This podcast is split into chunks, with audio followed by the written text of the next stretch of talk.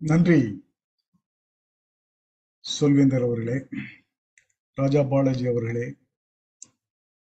கடமை என்பது செயல்களின் வெளிப்பாடு. வெறும் சொல்லின் செல்வராக இருந்தால் போதாது செயல் வீரராகவும் இருக்க வேண்டும் என்ற ஒரு அருமையான கருத்தை இந்த தலைப்பாக எடுத்து சொல்லி சொல்லியுள்ளீர்கள்.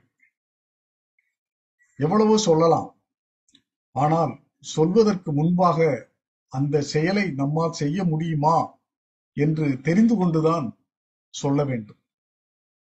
சொல் எண்ணம் சொல் செயல் என்ற மூன்றுமே ஒன்றாக அமைந்தால்தான் நாம் நினைத்த அந்த கடமையை நிறைவேற்ற முடியும். எண்ணத்திலும் தூய்மை வேண்டும் சொல்லிலும் தூய்மை வேண்டும் அந்த சொல்லை நிறைவேற்றுகின்ற செயலிலும் தூய்மை வேண்டும்.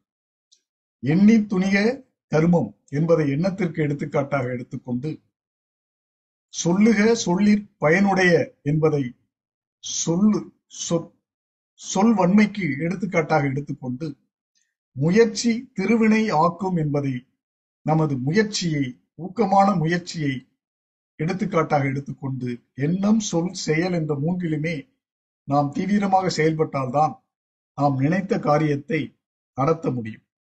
வெறும் சொல்லில் மட்டுமே நாம் தீவிரமாக சொன்னோம் என்றால் சொல்லின் செல்வர் என்று சொல்வார்கள். அவர் சொன்னால் மற்றவர்கள் எல்லாம் சென்று விடுவார்கள். ஏனென்றால் அவர் சொல்லியது சொல்வதை செய்ய மாட்டார் என்பது தெரிந்ததால் சொல்லின் செல்வர் மற்றவர்கள்.